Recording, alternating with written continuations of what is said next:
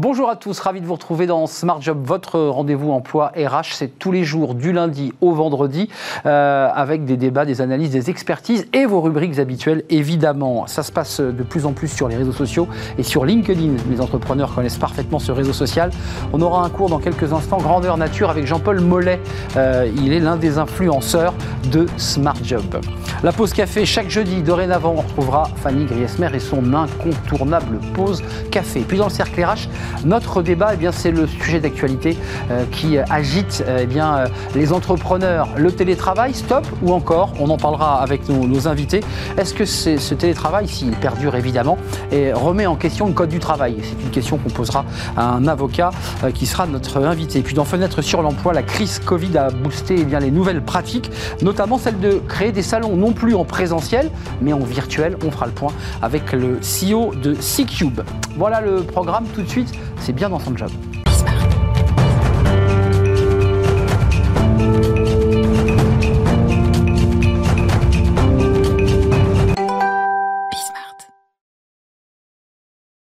Bien dans son job euh, et bien dans ses réseaux sociaux. Alors, on va en parler avec Jean-Pascal Mollet. Bonjour Jean-Pascal, vous êtes euh, coach de vente conseil. Je, disais en, lancement tout à l'heure, faites partie de ces influenceurs de Smart Job. Vous, vous, venez, vous allez venir régulièrement sur, sur nos antennes. Alors, coach de vente, c'était de la formation pour, pour des, vendeurs, des commerciaux, bien entendu. Et puis, vous êtes fait une spécialité euh, sur le réseau LinkedIn. Vous avez vu, j'ai fait quelques progrès depuis notre dernière rencontre. D'abord, juste un mot avant, avant de commencer à analyser très précisément ce que vous faites parce que je crois que vous allez décortiquer euh, mon réseau, mon, voilà, donc euh, bah, vous n'allez pas être déçu évidemment. Mon profil, euh, c'est quoi? C'est d'une puissance commerciale incroyable, LinkedIn? Oui, effectivement, pour quelqu'un qui fait de la formation de, commerciaux, LinkedIn est incontournable, c'est-à-dire que c'est un outil. Avant, on avait les fax, on avait les telex, on a eu les mails, et puis aujourd'hui, il y a les réseaux sociaux. Et en B2B, s'il y en a un qui est indispensable, c'est bien LinkedIn. Donc ça doit faire partie de la boîte à outils du commercial aujourd'hui et forcément aussi de la personne qui veut se faire recruter. Et, alors vous avez, vous avez, choisi mon, profil. Alors, bon, évidemment, c'est pas le hasard puisqu'on est ensemble. Euh, et vous allez nous donner, je l'évoquais, un, un, peu un cours parce que moi, je suis un véritable béotien. C'est vrai que ce, réseau euh, pour les journalistes mainstream n'est pas beaucoup utilisé ou peu, énormément utilisé par les entrepreneurs. Euh, on commence par quoi Jean-Pascal. On, commence par le début, par la première chose que l'on peut voir sur un profil. Alors, ce que je rappellerai quand même, c'est qu'en France, il y a 22 millions de, de profils donc sur une population active de 28 à 29 millions, ça veut dire qu'il y a quand même beaucoup de gens qui ont leur profil. il peut y avoir des doublons, mais euh, et euh, c'est 10 millions euh, d'utilisateurs uniques par mois. Donc, enfin voilà, c'est-à-dire qu'il y a quand même un gros gros trafic. Mmh, il y a, 860 000 entreprises qui sont présentes sur LinkedIn. Donc c'est évidemment incontournable. C'est la carte de visite du, commercial. C'est-à-dire que moi, quand je vais voir un client, je vais aller voir la fiche LinkedIn. Mais il faut se dire aussi que mon client ou mon prospect, avant de me rencontrer, la plupart du temps, bah, il va déjà voir mon identité numérique qui est sur LinkedIn. Et il le voit, hein. il voit qu'on est allé voir. Évidemment, hein, on peut aller voir. C'est ça le jeu hein, quand même. On peut y aller en cachet, il y a des fonctions qui permettent de, ah, on commence à rentrer dans le ce qu'on fait. D'accord. On peut y aller euh, sans dire qu'on est allé. D'accord. Mais évidemment, euh, sinon, on, voit qui a visité son profil. Alors, vous êtes allé visiter le mien, évidemment. évidemment. vous l'avez expertisé. Vous n'avez pas passé non plus quelques heures, parce qu'il n'a pas grand-chose. Plusieurs journées, plusieurs journées. Plusieurs journées. Hein, je ah sens très fatigué. Évidemment. Qu'est-ce qu'on peut, peut en dire déjà de, ce, de, cette première homepage? Alors, la, première chose que l'on voit, hein, c'est ce qu'on appelle le bandeau, la bannière, en, langage LinkedIn. Donc, on voit que vous faites partie d'une équipe pour moi, s'il y avait euh, quelque chose à améliorer, c'est peut-être rajouter la marque, rajouter les, domaines d'intervention euh, ou d'Arnaud ou la chaîne Bismart sur ce bandeau qui est la partie la plus visible et la plus visuelle D'accord. Ah, D'accord. Euh, je peux l'écrire? Il y, a de la place? Là, je pose des questions vraiment euh, naïves. Alors là, je pense qu'il y a un service marketing chez Bismarck qui peut s'occuper de ça. D'accord. En revanche, pour euh, tout à chacun, il y a un site qui s'appelle Canva, canva.com, qui est en partie gratuit et en partie payant, mais sur lequel on peut faire sa propre bannière en rajoutant ses visuels, etc. D'accord. Donc, ça peut se faire, chacun peut le faire déjà au format parce que c'est un format particulier. Donc, ce qui permet effectivement d'identifier plus précisément la fonction de la personne, en l'occurrence là, Smart Job, emploi, RH, mais pour un commercial, il peut rajouter évidemment des, des éléments. Euh, le domaine d'activité et ses spécialités. Euh, on, remonte, on descend Alors ensuite, la, deuxième information qu'on a, c'est votre photo. Oui. Hein, donc si on, reste, si on reste sur la photo de profil. Très belle photo d'ailleurs, faut le dire. Très belle photo. Ce qui est bien, c'est que c'est une photo professionnelle, une photo qui est en action. On comprend tout de suite ce que vous faites. Voilà, en plus on a, Hmm. on, a un gros plan, Ouais. on a des livres devant, donc on sait que vous, Je lis que des vous livres. lisez. hein. Voilà, exactement c'est- ça. C'est quand même une information intéressante. Ouais, je le confirme absolument. Euh, c'est vrai qu'il y a des gens qui ont tendance des fois à mettre leur, leur photo de mariage parce qu'ils avaient un beau costume. Oui, ça existe. hein, ça existe. Mm. Disent, voilà, c'est une belle photo. Non, évidemment, photo professionnelle, plutôt assez neutre. Aujourd'hui, avec un smartphone, on arrive à se faire des belles photos sur un fond blanc.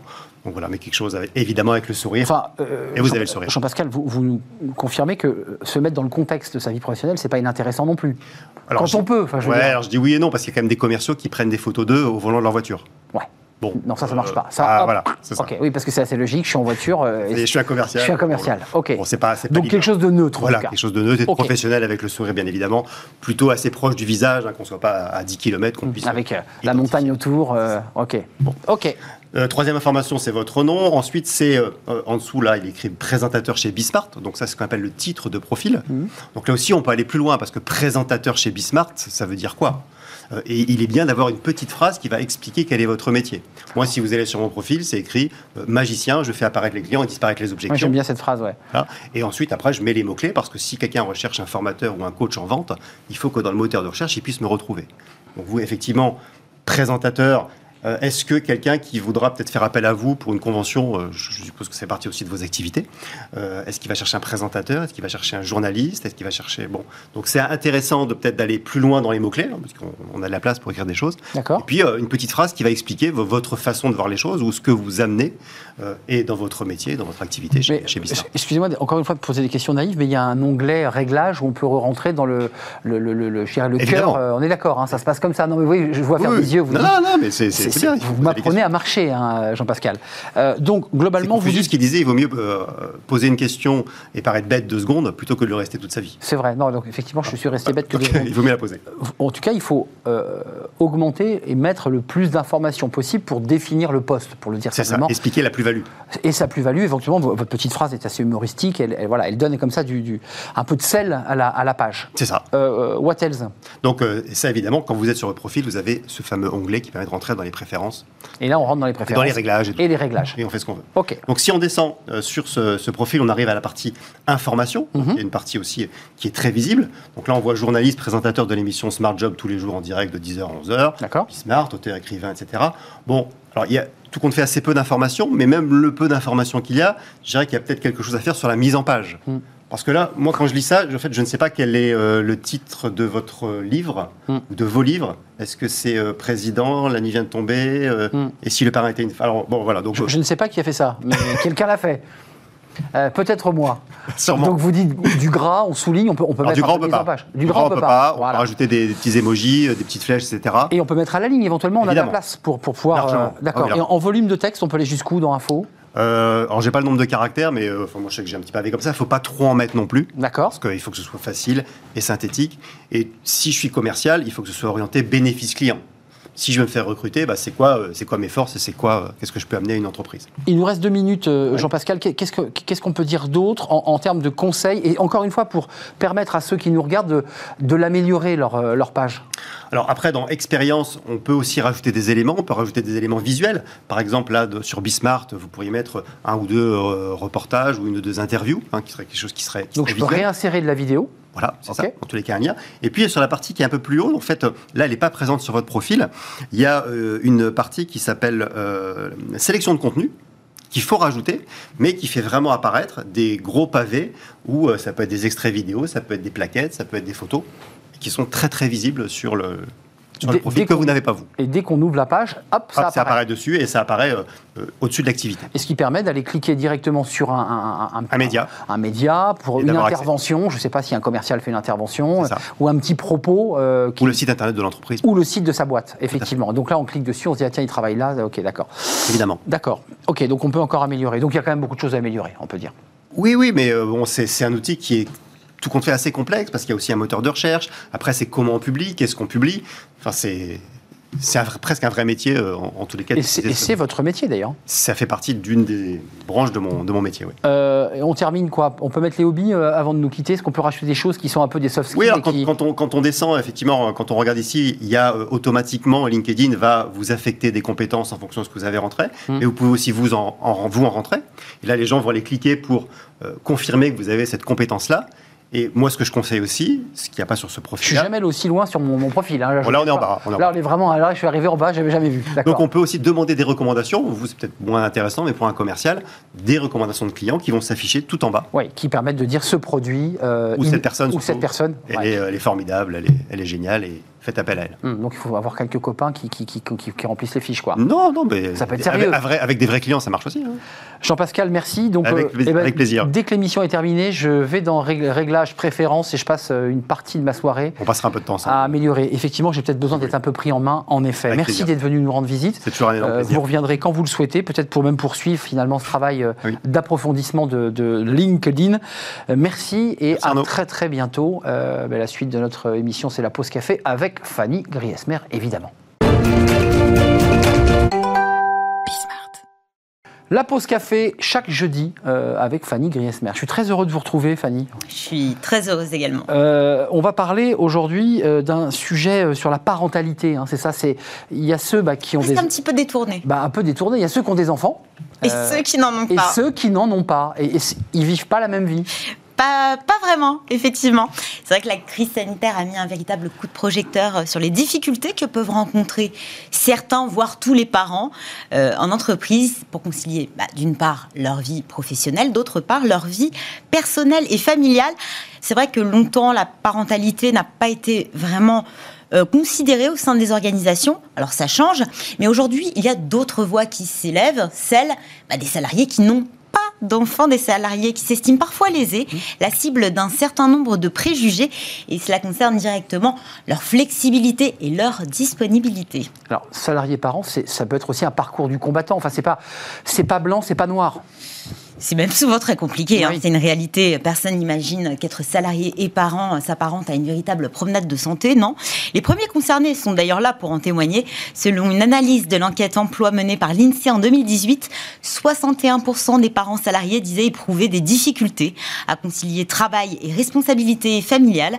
Un chiffre qui grimpait à 73% chez les cadres, notamment en raison des horaires de travail assez denses. Mais bah, quelle que soit la, la catégorie socio-professionnelle, bah, ce chiffre restait de toute façon supérieur à 50%. Donc tous dans le même bateau, j'ai envie de vous dire. Et on peut imaginer que la crise sanitaire a exacerbé finalement cette, cette problématique. Ah oui, celle de la conciliation entre bah vie professionnelle et vie personnelle.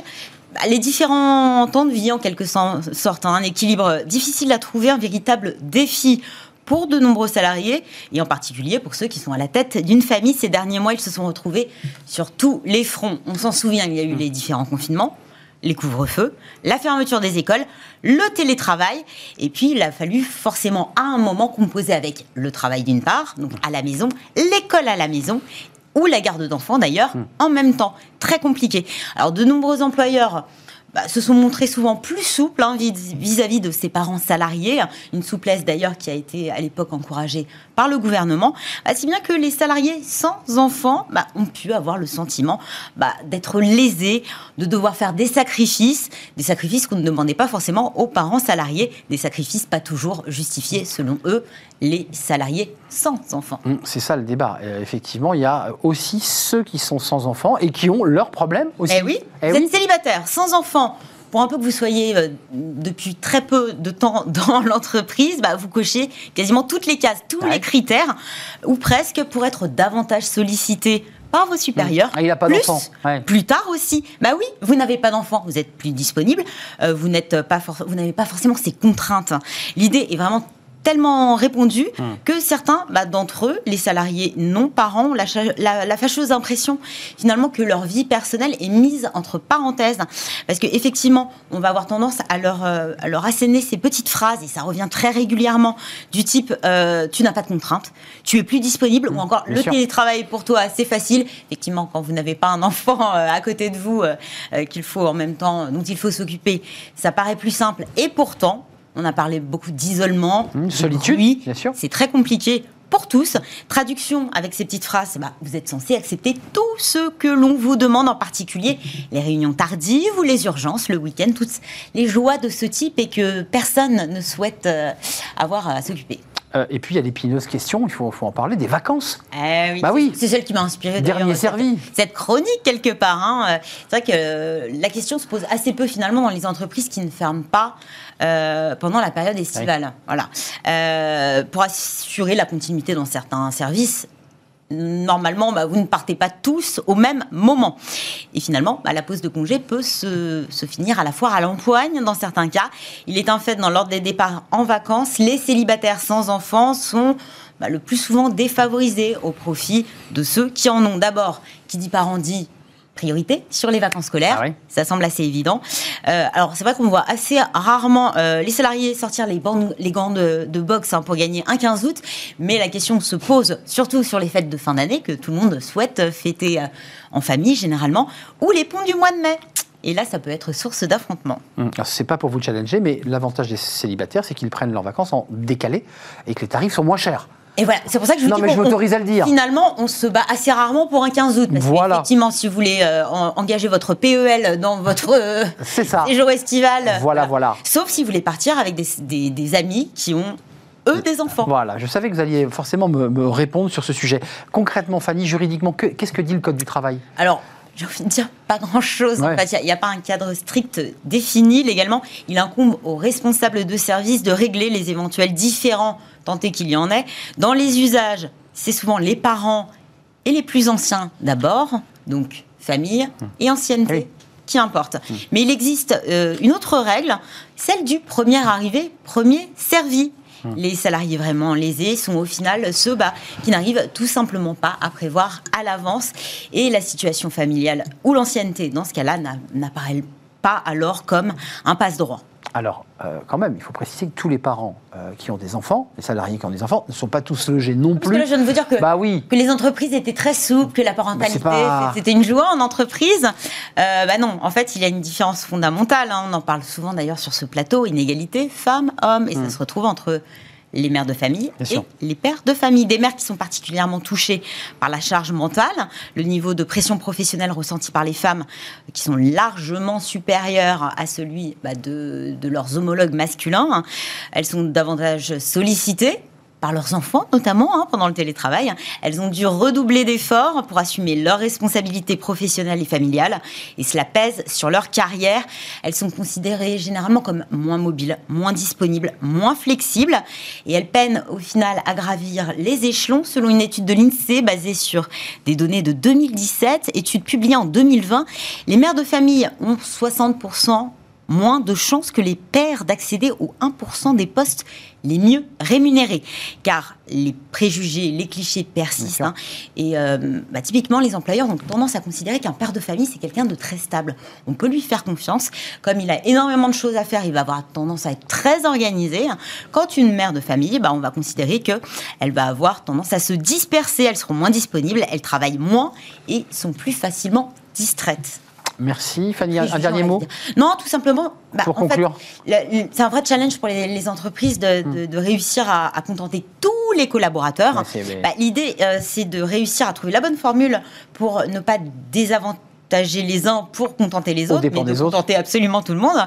Et peut-être bah, tout simplement en finir euh, avec la règle des réunions euh, tardives, des urgences le mm. week-end, réussir à respecter les temps de vie de chacun. Puis cette règle finalement du euh, premier bah, venu, premier servi, c'est peut-être celle-ci la bonne en fait. Les premiers venus et dernier, dernier arrivé. Bah, et, dernier, servi. c'est comme à la cantine. Sinon on fait des roulements. Hein. D'ailleurs, c'est intéressant votre, votre chronique parce qu'elle va faire écho à la question du télétravail, parce qu'elle pose toutes ces questions évidemment et on va en parler dans notre débat. Merci Fanny, en tout cas, de nous avoir éclairé euh, sur cette question euh, de, sociologie, parce qu'il n'y a pas le, droit n'intervient pas sur cette question, donc euh, c'est au, gré, au bon vouloir des, DRH et de leur souplesse. On va s'intéresser dans notre débat dans quelques instants après cette pause au télétravail. C'est le sujet d'actualité de la rentrée. On est un peu au milieu du guet parce que la ministre a dérégulé le nombre de jours. L'entreprise fait ce qu'elle veut. Elle peut faire revenir ou pas ses salariés. pendant ce temps-là, les salariés sont plutôt satisfaits du télétravail. Comment faire? Est-ce que cela remet en question le Code du travail Est-ce que c'est la fin des 35 heures Puisque c'est une autre manière de travailler? On répond, on va tenter de répondre à toutes ces questions juste après cette pause.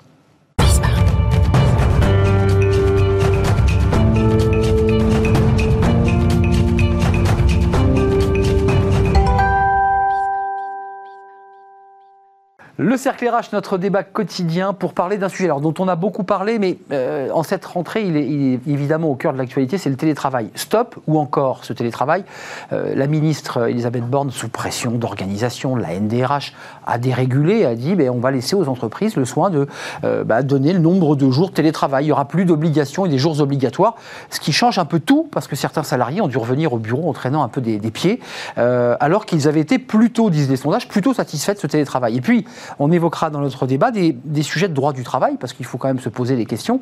Est-ce que ce télétravail, qui risque de, durer au-delà du Covid, qui semble s'être installé, est en train de déréguler aussi le Code du travail? Est-ce que c'est la fin des 35 heures, puisqu'on a entendu euh, le ministre euh, Bruno Le Maire euh, à la REF, à l'hippodrome de Longchamp, dire qu'il fallait travailler plus, que c'était peut-être peut la faute des 35 heures. On travaille différemment et on va en parler avec mes, mes invités. Marc-Henri Bernard, merci d'avoir répondu à notre invitation. DRH de Rémi Cointreau, alors Rémi Cointreau, évidemment, comme son nom l'indique, c'est une marque de spiritueux. Vous n'avez pas que Rémi Cointreau, vous avez une, liste assez longue de spiritueux, des whisky notamment et d'autres marques. Euh, vous êtes le DRH euh, aux trois prénoms, c'est comme ça qu'on vous définit dans les articles. Euh, et puis par ailleurs, pour, donner cette information, elle, est importante. Euh, vous avez été un professionnel de handball, euh, professionnel de hand, euh, jouant en équipe de France. Ça a peut-être aussi donné un autre regard à la manière dont vous abordez les choses, le travail d'équipe, parce que au hand, il faut travailler la main dans la main. Merci d'être avec nous. C'est un vrai plaisir. Patricia Wendling, ravi de vous retrouver. Vous êtes DRH chez, vous avez, vous êtes DRH chez Human Factor et auteur de Télétravail mode d'emploi. Ce livre, vous l'avez d'ailleurs présenté sur le plateau il y a quelques mois vous avez une posture assez, pas critique, mais euh, voilà, vous n'êtes pas enflammé autour du télétravail, et on écoutera vos, arguments dans, quelques instants. Et puis c'est intéressant, en parlant de, droit, euh, eh bien de se, tourner vers le, droit. Maître Thierry Meillat, bonjour, euh, Maître, vous êtes déjà venu sur notre plateau à de nombreuses reprises, associé au cabinet Hogan Lovelsa. on va parler droit, parce que c'est vrai que bah, certains patrons doivent venir vous voir en disant, mais comment je fais avec des salariés qui bossent la nuit, qui dérégulent, qui, me rendent le boulot, mais, mais je ne sais pas trop comment on fait.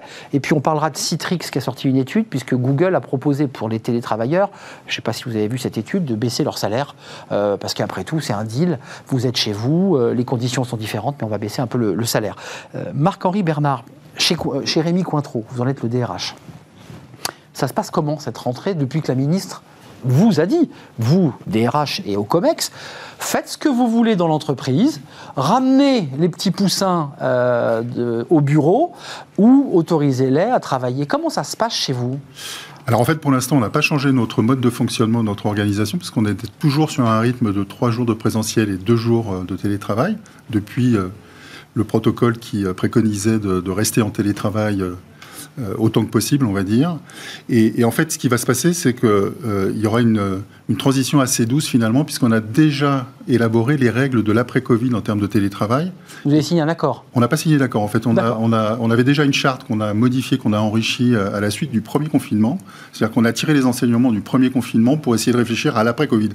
Bien entendu, à l'époque, on ne savait pas que ça allait durer aussi longtemps, donc on pensait qu'on pourrait les mettre en application plus rapidement. Et donc ce moment est en train d'arriver, puisque euh, en fait, les règles qui ont été définies consistent à faire trois jours de présentiel et deux jours de télétravail, c'est-à-dire en fait exactement la même configuration que celle d'aujourd'hui. C'est ça. Donc en fait, il va rien se passer, c'est-à-dire que certains vont pas revenir, de rupture. Pas de rupture. Certains vont revenir à 5 jours sur 5 pour ceux qui veulent venir au bureau ou euh, éventuellement faire deux jours de télétravail. Donc finalement, c'est une transition douce. Pas pour tous les métiers. Parce pas pour tous les métiers, bien sûr. faut en parler. Enfin, je veux dire, j'imagine qu'on parle de gens qui sont au marketing, à la communication, enfin, à la, euh, les commerciaux peut-être éventuellement, mais il y a quand même des gens qui sont obligés de produire. Bien sûr. Bah, Ceux-là, ils sont malheureusement entre guillemets euh, obligés de, rester sur le site comme ils le sont déjà aujourd'hui. Donc, ils sont appelés à rester sur les sites industriels pour pour vaquer à leurs occupations. Donc là, évidemment, on parle des populations qui sont télétravaillables, c'est-à-dire, si j'ai les, les, bons chiffres en tête, mais vous me corrigerez, je, je crois que 43% des postes euh, en France, en fait, sont euh, sont télétravaillables, donc forcément le, reste ne l'est pas.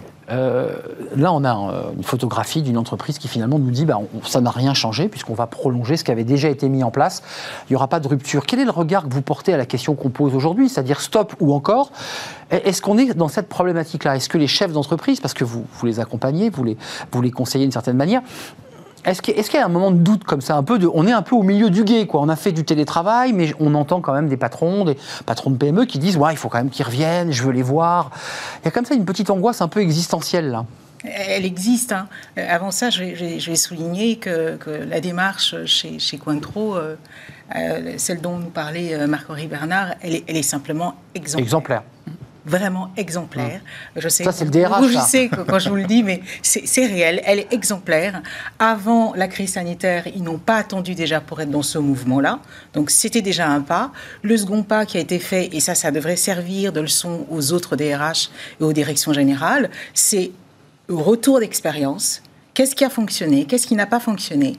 Et fort de cela, on dessine ce que sera demain. C'est tout simplement exemplaire. Beaucoup ne sont pas dans cette démarche. Beaucoup sont un peu au milieu du guet. Quand on dit stop ou encore, hein. ils ont plutôt envie de dire stop.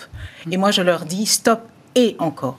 Stop hmm. au télétravail en mode dégradé, stop au télétravail sans confiance, parce que c'est le pilier du travail, que l'on soit dans les locaux de l'entreprise ou en dehors. Stop au télétravail qui n'accepte pas que nos salariés soient autonomes et déploient, montrent tout leur potentiel, mais encore un télétravail qui a été pensé qui a été co-construit, et c'est bien ce que vous avez fait, qui forme les gens, qui accompagne, parce qu'on voit que c'est un plus pour la qualité de vie et que l'entreprise aussi y est gagnante. La productivité, la productivité pardon, individuelle est, bien là. Demain, c'est un vrai facteur de fidélisation de nos collaborateurs, hmm. d'attractivité. Il faudra le mettre dans la ligne recrutement. Hein. Voilà, donc stop et encore. Et lui encore, il faut le dessiner ensemble. Thierry Meillat, l'avocat, euh, il y a eu un débat sur la productivité et toutes les études, on peut les accumuler, on les a eues sur ce plateau, la NDRH notamment, qui mm. régulièrement faisait les études, disait, nous, les remontées des 5000 entreprises, globalement, la productivité est là, les salariés ont, ont fait le boulot, peut-être même mieux encore. Euh, tout à fait. Et d'ailleurs, oui, les remontées, c'est que notamment en termes de temps de travail, puisque vous en parliez, de facto, en fait, vous vous êtes retrouvé avec des salariés qui ont travaillé plus, en fait, quand ils étaient en, télétravail. Alors, il faut, il, faut savoir que alors c'est pas la fin des 35 heures, en tout cas pas légalement, même si c'est un, un, point tout à fait pertinent, c'est que ça a quand même un impact. Les populations qui télétravaillent ou télétravaillables sont en grande partie, pas exclusivement, mais en grande partie, euh, ce qu'on appelle des cadres au forfait. C'est-à-dire pour qui le décompte de leur temps de travail ne se fait pas en heures, donc pas à 35 heures, mais en jours dans l'année. Mais attention, il y a des garde-fous, et ces garde-fous doivent être respectés, notamment dans les chartes ou les accords de mise en place du télétravail, dans le cadre d'ailleurs des accords de qualité de vie au travail, parce que comme disait Madame, c'est l'autre point essentiel, c'est que sûr. Télétravail doit rimer avec la qualité de vie au travail, et notamment les, les, chartes ou les accords doivent prévoir des plages horaires pendant lesquelles le salarié peut être contacté, hmm. euh, sauf exception, mais en tout cas normalement c'est dans toute, toute bonne charte. Il, doit prévenir son, son, entreprise, par exemple, parce qu'il va chercher sa fille à l'école à 17h30, hmm. et que sur ce point-là, il doit quand même prévenir qu'entre 17h30 et 18h, il ne sera pas là. Enfin, il, euh, oui, oui, alors et normalement, ça se passe d'ailleurs de, façon tout à fait correcte dans la plupart des entreprises que je connais. Effectivement, ça se met en place avec le manager éventuellement. C'est pas non plus quelque chose de très bureaucratique. Mais vous sentez bien quand même, et je vais donner la parole euh, évidemment euh, au DRH de, de, Rémi Cointreau, mais vous sentez bien quand même cette espèce de tiraillement mmh. de, deux vecteurs qui s'opposent. D'un côté, des salariés qui ont plutôt, dans leur majorité, été satisfaits de ce mode de vie, et des entreprises qui, qui sont un peu hésitantes. Vous le ressentez ça? Alors, on le ressent, mais moi, ce que je constate aussi, c'est qu'il y a quand même eu un changement de paradigme avec les confinements, puisque moi, les clients, la plupart de mes clients n'étaient pas du tout dans, la citation de, Rémi Cointreau. Il n'y avait pas, il n'y avait pas de télétravail ou, très peu, et de toute façon, les gens, les gens n'osaient pas en profiter, donc euh, donc euh, c'était comme s'il n'existait pas, même lorsqu'il était là. Là maintenant, on se dirige plutôt vers quelque chose qui serait de l'ordre de deux jours par semaine oui, télétravaillé, avec un jour flottant, comme on dit, c'est-à-dire plutôt à la, laisser à la disposition du salarié, bon avec des garde-fous évidemment. Il y, a, il y a des employeurs en fait, effectivement, ils veulent qu'il y ait quand même un peu plus de, un peu plus de présence. Ils voudraient éviter aussi le phénomène où il n'y a personne le vendredi et le lundi, hum. par exemple. C'est déjà le cas avant le Covid. Voilà, et en fait, on sent, on sent, que ça est un sujet de, ça c'est un sujet d'inquiétude. mais mais c'est en train de se mettre en place, pas trop mal en tout cas dans ce que je vois moi dans les entreprises. Donc je, vous repose la question, euh, Marc-Henri Bernard. Exemplarité, voilà, vous avez été euh, euh, voilà, félicité par, par One Wenling, mais vous, le DRH, euh, comment on fait pour tenir ces équipes, pour continuer finalement euh, à tenir euh, voilà, au bout de sa ligne numérique les salariés? Parce que ça, vous demande un boulot différent. On travaille différemment quand on est DRH avec des salariés un peu atomisés comme ça. Alors c'est vrai, mais bon, d'abord on s'adapte à la situation et on a eu un an et demi malheureusement pour, pour le faire. Deuxième point, c'est qu'on a essayé d'accompagner les managers au travers de formations justement sur comment manager à distance et comment prendre soin des collaborateurs pour repérer les signaux faibles vous en avez eu? De difficultés. On a eu quelques cas, effectivement, de, personnes qui étaient euh, isolées, qui, qui, qui, vraiment étaient en, limite, peinaient. Euh, ouais, qui peinaient. Je pense notamment à des jeunes qui étaient en colocation dans des surfaces très mmh. petites sur Paris, par exemple, qui, étaient vraiment en difficulté, qui n'avaient qu'une envie, en fait, c'était de revenir au bureau. Donc c'était les jeunes voulaient revenir au bureau. C'était une, libération. Et, juste pour revenir sur les règles, trois jours de jour, en fait, ce que, pourquoi trois jours de jour? On aurait pu faire deux jours, trois jours. En fait, on a fait le pari de trois jours de présentiel et deux jours de télétravail, parce qu'on considère que le, centre de gravité doit quand même rester l'entreprise mmh. et qu'il faut que les gens puissent se retrouver. Alors après, la grande difficulté, et c'est ça l'enjeu en fait des, prochains mois, c'est qu'est-ce qui fera que les collaborateurs auront envie de revenir trois jours par semaine, parce qu'on a aussi des collaborateurs. Alors pas tellement chez Rémi Cointreau, mais on sait qu'il y en a dans, pas mal d'entreprises, de, personnes qui nous disent, enfin qui disent, moi ça fait un an et demi que je travaille de Bordeaux alors que je suis basé à Paris, ça se passe très bien, mon manager est content, la performance est là, et donc pourquoi est-ce que j'aurais besoin de revenir euh, plusieurs jours par semaine Prenons au dépourvu le DRH parfois, hein. découvrant que le salarié était parti à Nantes ou, euh, euh, ou à Bordeaux en disant, bah, écoutez, je suis parti, et, vous vous êtes retrouvé, je ne sais pas si vous avez vécu cette, scène, mais on a eu la présidente de la NDRH qui nous disait, mais j'ai des DRH qui m'ont appelé totalement sidérés, ils avaient quitté le salarié vivant en Ile-de-France et ils le retrouvent à Bordeaux.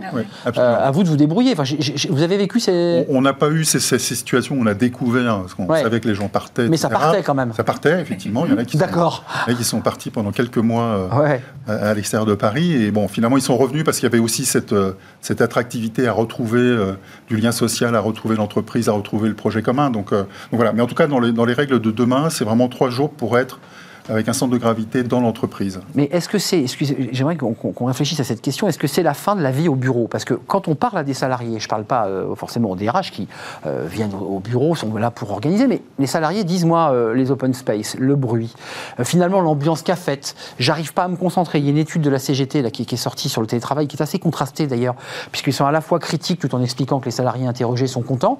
Ils disent, nous, le bureau, l'ambiance du bureau, c'est bruyant, il y a des tensions, il y a des moments où je peux pas produire comme je le veux, et finalement chez moi, euh, ou en, en tiers-lieu, parce qu'il y a aussi les tiers-lieux, je travaille mieux. Est-ce que c'est une réalité ça? C'est une réalité, mais ce n'est pas une généralité. Donc c'est pas la fin du bureau. Non, le, bureau n'est pas mort. Hein. C'est un peu comme il y a quelques années. C'est ça. On pensait que nos cathédrales étaient. Non, ce n'est pas la fin du bureau. Ce qu'il faudrait qu'on comprenne, et je pense qu'on va dans ce sens-là, c'est qu'il n'y a plus un lieu de travail, mais des lieux de travail. Mmh, ça. Et ce lieu, on a une fragmentation de l'espace. Ça peut être dans, à son domicile, mais on sait aussi qu'il y a des inconvénients. Ça peut être dans les locaux de l'entreprise, ça peut être des espaces de coworking. C'est tout cela qu'il nous faut penser. On vit une petite révolution quand même, hein, si je peux me permettre L'entreprise, il y a 20 ans, si on avait imaginé faire ce débat aujourd'hui, c'est-à-dire euh, avoir des lieux tiers grâce au numérique, avoir un salarié en visio. Même 3 ans. je, dis 20 ans, même, euh, oui, 3 ans. Euh, que, que, dit le Code du travail? Parce que la ministre, il y a eu régulièrement des textes émanant du gouvernement fixant les règles sanitaires, obligeant l'entreprise. Là, il y a une dérégulation. Sur le, temps de travail, excusez-moi, j'en fais un peu ma marotte, mais comment on fait là? En cas de litige, est-ce qu'un DRH, un employeur peut dire mais il n'a pas fait ses 35 heures? Euh, euh, Comment il vérifie? Comment on fait là concrètement? Excusez-moi. Hein. On, vérifie de toute façon ce que je vous disais dans les accords euh, et dans les chartes. On va mettre en place des systèmes de plage horaire qui vont permettre de, contrôler avec des systèmes autodéclaratifs. Donc ça vaut ce que ça vaut. Mais j'aurais tendance à dire pour les salariés en, forfait jour, c'est déjà aujourd'hui pas. C'est vrai. Pour les C'était pas aussi simple que ça non plus. Mais surtout pour moi, le débat est moins celui du contrôle du temps de travail qui reste encore quelque chose. On s'est habitué avec le temps. C'est celui du lieu de travail parce qu'on ne sait plus très bien ce que c'est le lieu de travail. Exact. Et juridiquement, parce qu'il y a plein de choses. Par exemple, on vous dit le temps de trajet euh, selon que c'est pour aller sur votre lieu de travail ou entre deux points alors que vous avez commencé votre journée de travail. Ça se calcule différemment et ça a des conséquences différentes, notamment en matière d'heures supplémentaires. Et d'accidentologie. Et, voilà, et d'accidentologie. Et là, c'est quand, euh, quand est-ce qu'on est sur son lieu de travail, quand est-ce qu'on n'est plus, quand est-ce qu'on change. Et là, je pense, travail, et là, je smartphone. et je pense que là, on, va vers euh, des évolutions importantes qui vont, comme souvent, commencer sur le terrain, puis vont passer par la jurisprudence et vont finir dans le code du travail. à mon avis. Mais je, je pense que plus que le temps, parce que le temps, c'est le lieu. C'est le lieu, même si je pense qu'in fine, on est en train de, comme vous dites, il y aura plusieurs types de temps de travail, il y aura plusieurs types de lieux de travail. On fragmente beaucoup. Mais excusez-moi, je, donne la parole à Patricia Wendling, mais j'imagine que vous avez sondé un peu les cœurs chez Rémi Cointreau pour savoir les remontées, vous l'évoquiez tout à l'heure. Qu'est-ce que, qu'est-ce que vous ont dit les, salariés qui, depuis un an et demi, ont vécu des situations difficiles, un mmh. peu dégradées, puis qui finalement, qu'à un cas, s'y sont habitués? Qu'est-ce qu'ils ont, ils ont fait remonter? Alors en fait, ce qu'ils ont fait remonter, c'est notamment ces fameuses règles, les nouvelles règles, trois jours de présence présentiel et deux jours de télétravail. Ça, ils y tenaient, c'était ça. Au travers d'un groupe de travail composé de collaborateurs multisites qui étaient tous euh, sur des postes de télétravail, enfin de télétravaillables, on va dire. Et ensuite, on a fait une autre étude, euh, puisqu'en fait, on va déménager le siège social, et on voulait connaître en fait les usages euh, futurs du télétravail et de ses règles. Et, quand on a fait le sondage, en fait, deux tiers des collaborateurs, je, je, parle de Paris, donc on est 150 à peu près, deux tiers des collaborateurs nous ont dit, moi, je vais faire deux jours de télétravail, c'est sûr. 13, euh, 20% nous ont dit je vais faire une journée de télétravail par semaine, c'est sûr. Et à peu près 12 ou 13% nous ont dit je ferai du télétravail de temps en temps. Donc en fait, c'est massif, c'est vraiment massif. Ce qui fait que vous organisez. exactement. Et donc du coup, les, les, nouveaux euh, locaux, en fait, on les pense en fonction de ces nouveaux usages. Donc on va passer en flex office avec un taux de foisonnement euh, relativement, enfin, relativement élevé pour il y a des critiques, hein, vous avez vu, on a fait une émission sur le flex office. Certains disent attendez, le côté je, tire ma petite tablette euh, informelle, il, reste encore les croûtes, euh, les, les grains de riz qui traînaillent euh, de, la veille. Enfin, non, mais vous avez votre locker. voilà, le locker. Vos affaires. On a l'impression qu'on est à la piscine, quoi. Oui, vrai, mais, pour répondre au point de tout à l'heure sur quel est l'intérêt à revenir au travail, en fait, ce qu'on a essayé de faire, c'est de réduire le nombre de postes de travail, puisque par définition, on ne sera pas tout le temps en même temps euh, simultanément en place. En revanche, les mètres carrés qu'on a dégagés, c'est pas pour faire des économies, hein, ce ne sont pas des aspects financiers, c'est vraiment pour les redéployer sur des espaces collectifs, mmh. soit des espaces de travail, création, innovation, etc. Mais qui manque souvent dans les entreprises. Ou espace de convivialité pour que les gens partagent en fait des choses ensemble. Parce que si c'est pour venir au travail et se, se tanker dans un coin et, euh, et, faire comme on, comme on fait euh, chez soi, bah ça n'a aucun intérêt. Donc effectivement, ça rejoint votre point sur pourquoi revenir au bureau. Et puis garder, excusez-moi, l'esprit de marque. Euh, je suis chez Rémi Cointreau. Enfin, faut que c'est le, sentiment d'appartenance, le lien social, tout ça, ça pour nous, c'est essentiel. Et, l'échange est créatif aussi. Hein. Hum, Patrick Wenning, vous, je vous ai coupé la parole. je voulais juste rebondir sur ce que disait Maître tout à l'heure. Aujourd'hui, on a les lieux de travail. On se dit, bah, la question n'est pas est, celle du lieu, mais la question du temps va nous rattraper, si je puis dire, à un moment ou à un autre. Et il faudrait, avant même que nos législateurs ne, se penchent sur la question, qu'on comprenne en entreprise, dans les entreprises, que bah, le, temps de présence n'est pas synonyme de temps de performance. Et, ça, c'est fondamental. Il faudrait qu'on comprenne, et si, on, si on, est honnête, travail, en fait, hein. si on est honnête et qu'on regarde ce qui s'est passé pendant la crise sanitaire, eh bien, c'est le cas le temps de présence n'était pas synonyme de temps de performance. Et c'était déjà le cas quand on travaillait dans les locaux de l'entreprise. Le présentéisme, on sait que c'est un de nos mots en entreprise. Donc on commence par penser ça, par revoir cela. C'est vrai que ça Et peut-être après, le législateur va nous donner les moyens de, Mais il y a quelque chose, et ça a à voir avec la confiance, avec l'autonomie, euh, qu'on accorde ou pas à nos salariés. Et pour aller plus loin, et l'envie de s'engager pour sa boîte, se dire, euh, je, voilà, je remonte les manches et j'y vais. Quoi. si je peux me permettre juste une anecdote, mais je me, souviens il y a quelques années, quand le télétravail n'était pas encore, euh, je dirais aussi, couramment déployé, je l'avais mis en place dans une, une, autre organisation et je me souviens très bien que certains managers me disaient mais non c'est pas possible parce qu'en fait si jamais mon collaborateur est chez lui le mercredi il va il va glander. Gamins, il va glander bien sûr, bien sûr il veut aller jouer au golf. Et moi, je lui répondais, mais en fait, s'il il a le temps de faire le job et d'aller jouer au golf, tant mieux. Tant mieux pour lui et tant mieux pour nous. Mmh. Tout va bien. Mmh. Ça, c'est un bel esprit. Je pense que tous les DRH ne parlent pas comme vous. J'ai lu quelques interviews. Vous êtes quand même, très progressiste, quand même, non? Non, vous n'avez pas ce sentiment-là? Dans la grande famille des DRH C'est juste, du bon sens, en fait. Et, puis, euh, et puis, associer le, allier la qualité de vie au travail des collaborateurs et, la performance économique. Et donc, on peut le faire. Mmh. Donc, là, c'est le fameux gagnant-gagnant. C'est-à-dire tout le monde s'y retrouve et on a envie de donner pour sa boîte. Euh, le droit va forcément évoluer. Vous me dites, ce n'est pas, pas le temps de travail encore. Ce sera aussi. Hein. Ça fera, à mon avis, aussi, le temps de travail. Il y a le lieu de travail. Mmh.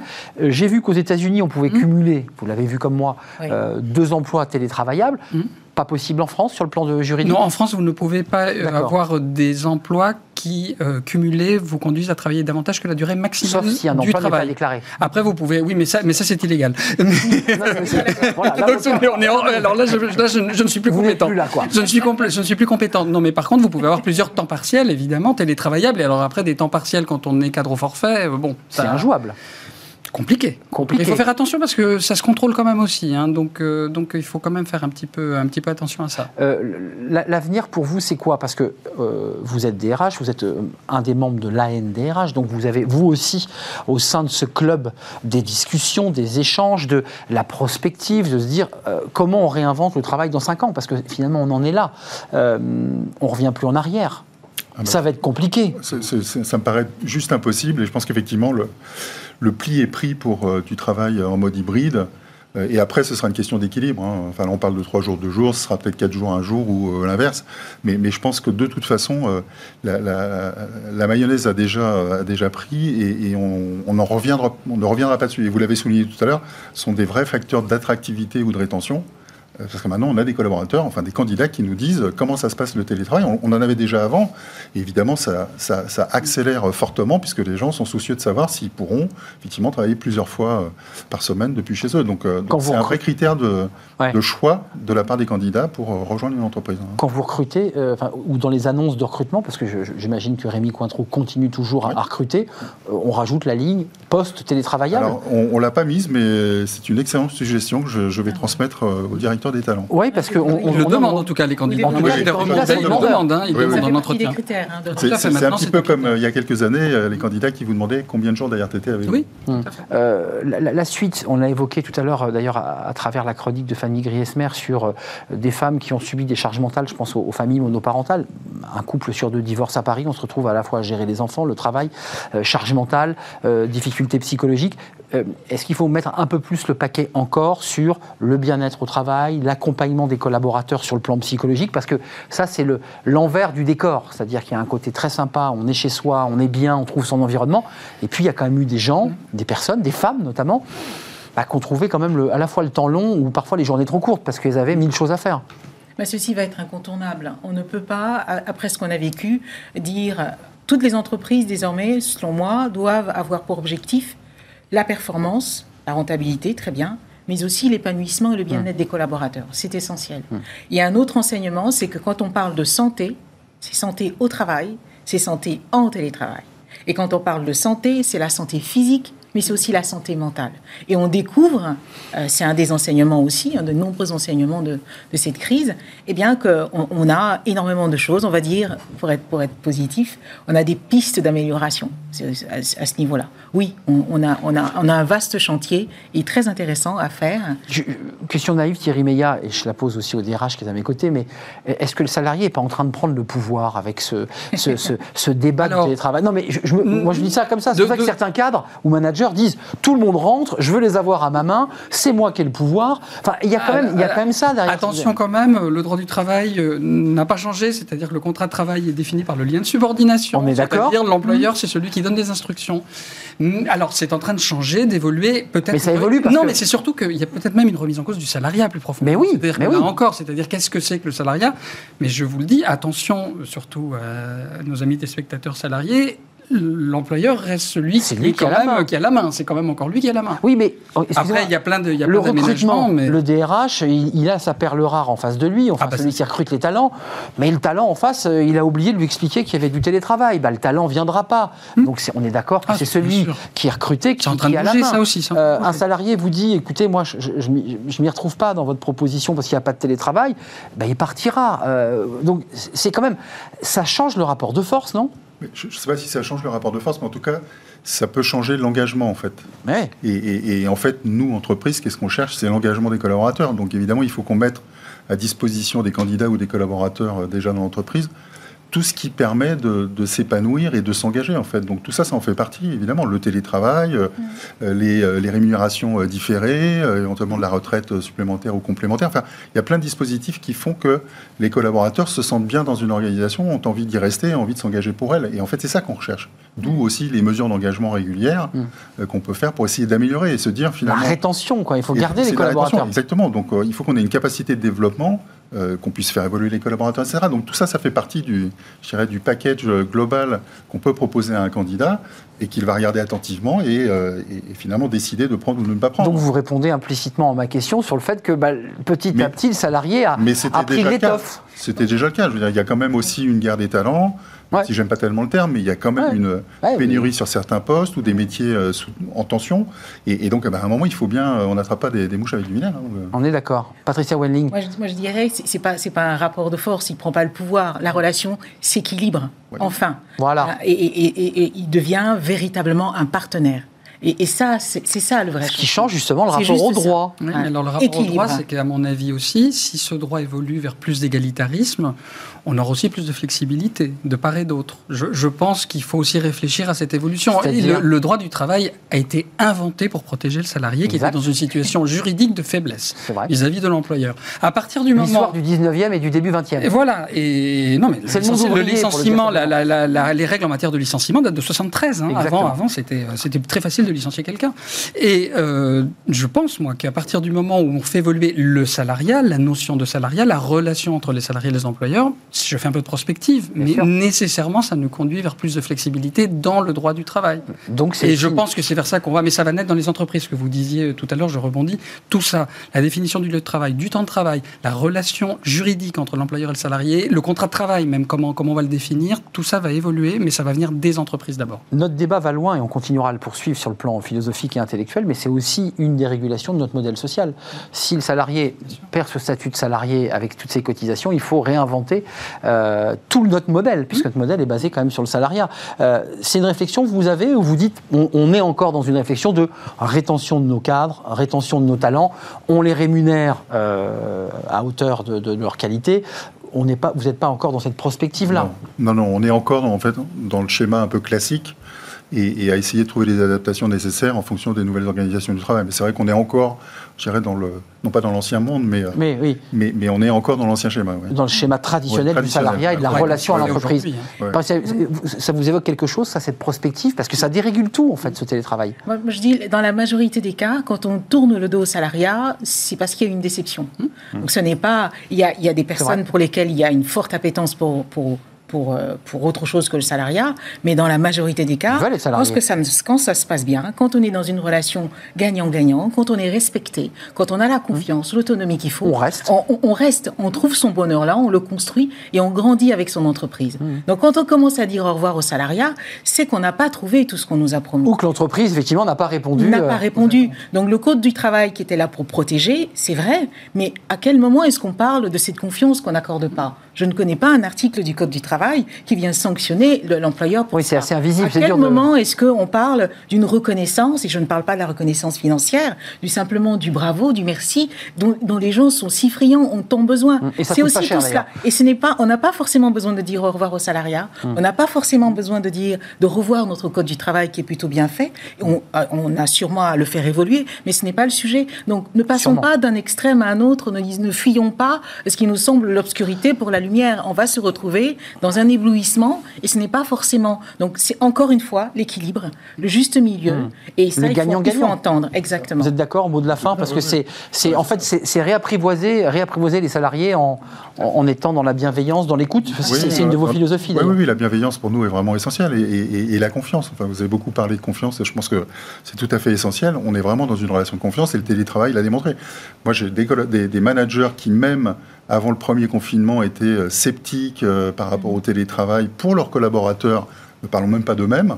Ils n'envisageaient pas une seconde de faire du télétravail. Et j'en ai certains qui, après, m'ont dit, un, ça a très bien marché avec mon équipe. Et moi-même, c'était super. Donc, je vais faire du télétravail. Moi-même, j'ai trouvé un équilibre de vie parce que je peux aussi euh, marcher une vingtaine de minutes, faire un tout petit peu de sport pour me sentir bien. plus de temps avec ma famille. Et ma famille, évidemment. C'était un plaisir de partager ce, débat. On va le poursuivre hein, parce que ça ouvre une multitude de portes et de réflexions euh, très profondes sur la relation au travail et la relation que l'on a avec son, son, entreprise. Merci Patricia Wendling, DRH euh, Human Factor et auteur de ce livre Télétravail, mode d'emploi. je n'ai pas cité votre éditeur? Éditeur indépendant. Indépendant. définitivement pas une mode, mais un mode de travail. Un mode de travail. Euh, merci euh, à vous, Marc-Henri Bernard, DRH de Rémi Cointreau. Exemplaire, a dit Patricia Wedding. En tout cas, vous, portez dans votre discours quelque chose. ça vous fait rire, ça vous fait sourire, mais n'empêche que vous avez un discours effectivement très, très fort, très positif à l'égard de vos collaborateurs. Et puis, maître euh, Thierry Meillat, merci d'être venu sur notre plateau, associé au cabinet Hogan Lovelsa. C'est presque fini, mais pas encore. Fenêtre sur l'emploi. vous savez, on a, on a connu tous les salons en présentiel, parfois un peu fatigants. On repart avec des bardés de documents. Dans C'est fini. Maintenant, c'est des salons virtuels. On en parle.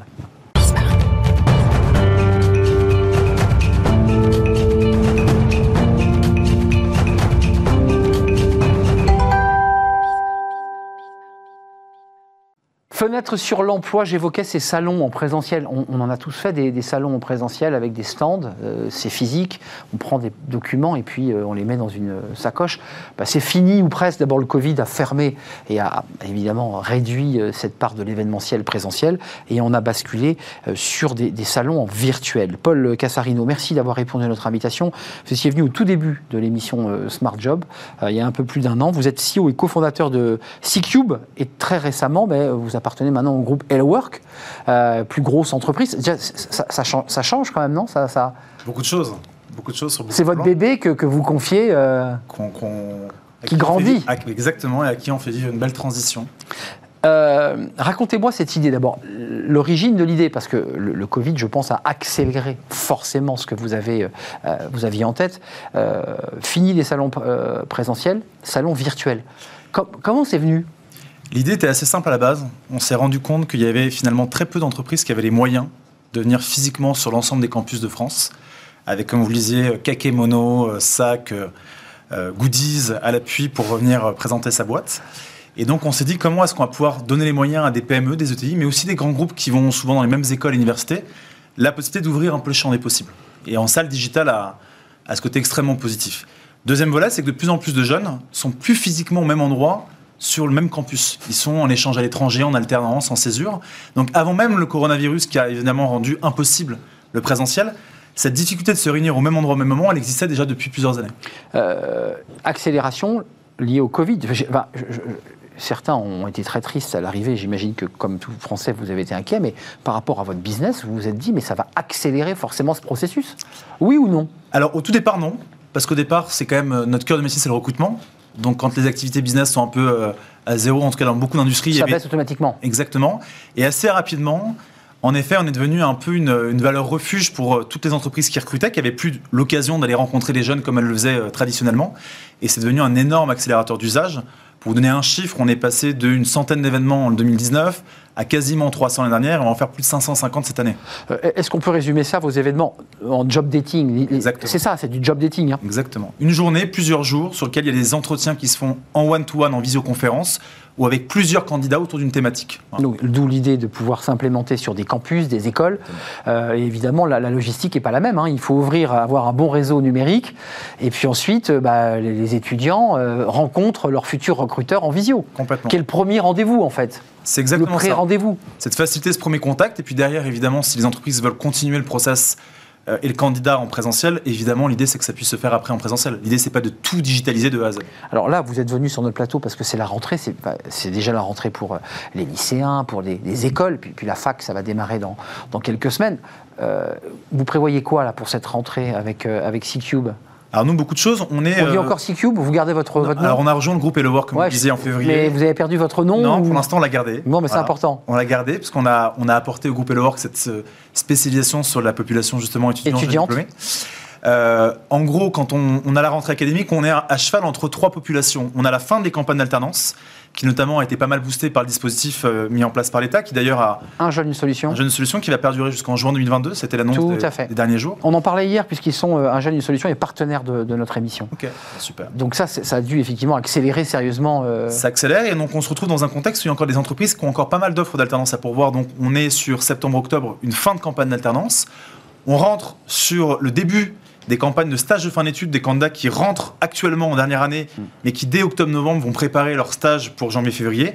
Et on est en plein dans les jeunes diplômés qui sortent de leur alternance ou de leur stage de fin d'études et qui rentrent sur le marché.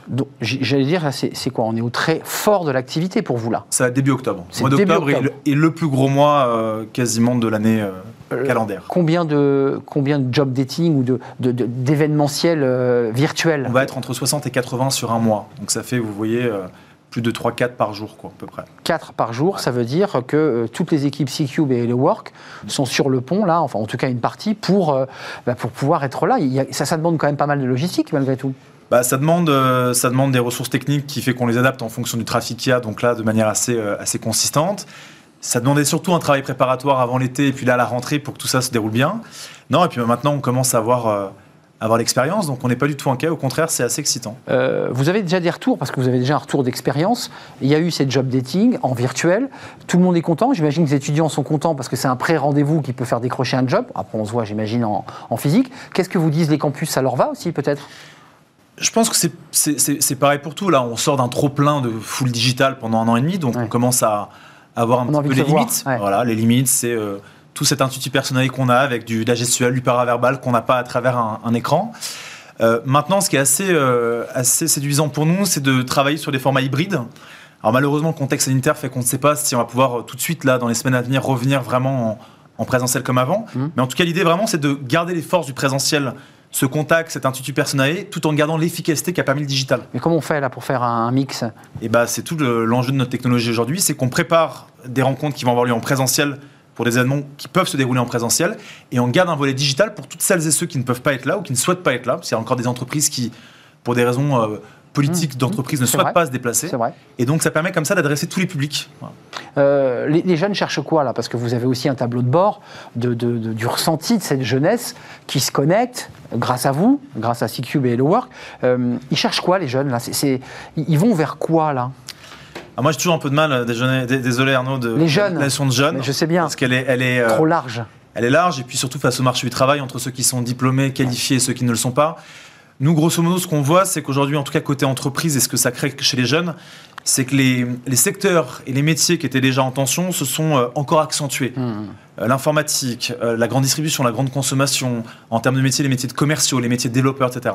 Donc ce que ça crée, c'est que les candidats qui sont sur ces métiers-là sont encore plus qu'auparavant dans des situations de rapport de force plutôt positifs où ils vont avoir plutôt plus d'offres. Ils ont l'avantage là. Ils ont l'avantage. Ils ont l'avantage, donc ils vont être encore plus exigeants sur euh, la qualité d'émission, sur la rémunération. Je vous entendais parler de télétravail, sur justement euh, des nouvelles tendances euh, qui vont être importantes dans leur environnement. Et puis il y a tous les autres qui, mine de rien, sont eux plutôt dans un rapport compliqué au marché. Trop de monde et pas assez de postes. Exactement, c'est toujours le problème d'asymétrie qu'on peut avoir sur ces marchés comme ça. Mm. Et là, il y a deux, nous on voit deux types de candidats. Il y a ceux qui restent à la recherche et à la poursuite de leurs rêves et des métiers qui, qui vont les épanouir. Ils vont probablement devoir être un peu patients, être très persévérants, rien lâcher. Donc on les conseille, nous, de vraiment être multicanal, contacter les entreprises sur CQ, mais aussi sur LinkedIn, sur des job boards, etc. Et puis à celles et ceux qui se disent, bon, il y a une réalité économique actuelle, on va... Euh, Je me mets là où il y a du boulot. Et, on euh, reprendra peut-être dans deux ans, dans trois ans. Euh, il y a les pragmatiques, quoi. ils, ont envie de, devenir salariés, parce que ça, ça, prolonge tout à fait le débat qu'on a eu tout à l'heure. C'est, j'évoquais l'idée que ça pouvait être la fin du salariat, qu'on était dans un rapport un peu différent. Est-ce que les jeunes, alors certaines catégories, je ne veux pas globaliser, mais est-ce qu'ils, sont, est-ce qu'ils ont un rapport un peu distancié à l'égard de devenir chef ou responsable Quel rapport ils ont justement à l'égard de ce salariat? Alors, je ne sais pas si la notion de salarial est autant intellectualisée que ça chez un jeune qui ne connaît pas justement ce statut. oui, c'est pas grand-chose. On ne sait pas, à part, euh, il y a quand même le Graal du CDI en France, hein, qui est associé à pas mal de choses. Ça, c'est important. CDI, ça, bien sûr. Euh, donc, non, moi, je pense que ce qui, ce qui a d'important, c'est, ça va être vraiment toute la culture de la boîte et ce qu'elle mmh. raconte. Donc, vous parliez tout à l'heure de euh, lien de subordination. Et les entreprises, on peut être salarié et sentir une liberté, une horizontalité dans la façon de pouvoir travailler qui fait qu'on. Absolument. Donc, je pense que c'est, c'est surtout ça qui va être challengé. Mais encore une fois, il y a le jeune qui va aller en entretien, qui sait qu'il a potentiellement sept autres offres qui vont lui être proposées et qui là va pouvoir rentrer dans ce niveau-là de détail et de granularité. Puis il y a l'autre jeune qui, si déjà on lui fait une proposition, il est content. Voilà. Ouais, c'est ça. Euh, et, en fonction des secteurs que vous évoquiez tout à l'heure, parce que c'est vrai que certains sont euh, bah, bien lotis, euh, un peu riches d'ailleurs en offres, et puis certains sont très très pauvres. merci Paul Casarino de venir à la fois nous parler de, de ce que vous faites, de C-Cube et d'Hello Work, puisque maintenant c'est une nouvelle aventure qui démarre pour vous évidemment, pour votre entreprise et pour vous, parce que c'est votre bébé qui devient, qui devient pas un jeune adulte, mais un, un enfant, un adolescent. Voilà, on va vers l'adolescence. et puis aussi sur, sur le choix des, des jeunes. Merci de nous avoir rendu visite. C'était un vrai plaisir. Euh, c'est la fin de notre émission. On se retrouve évidemment euh, demain pour le, débat d'actualité. Merci à Fanny Griesmer, merci à, Margot Ruot, merci à Romain pour la réalisation, merci à Guillaume pour le son aujourd'hui et merci à vous qui nous regardez. Merci pour votre fidélité et toutes vos réactions. Je serai là demain si tout va bien, mais tout ira très bien. Bye bye.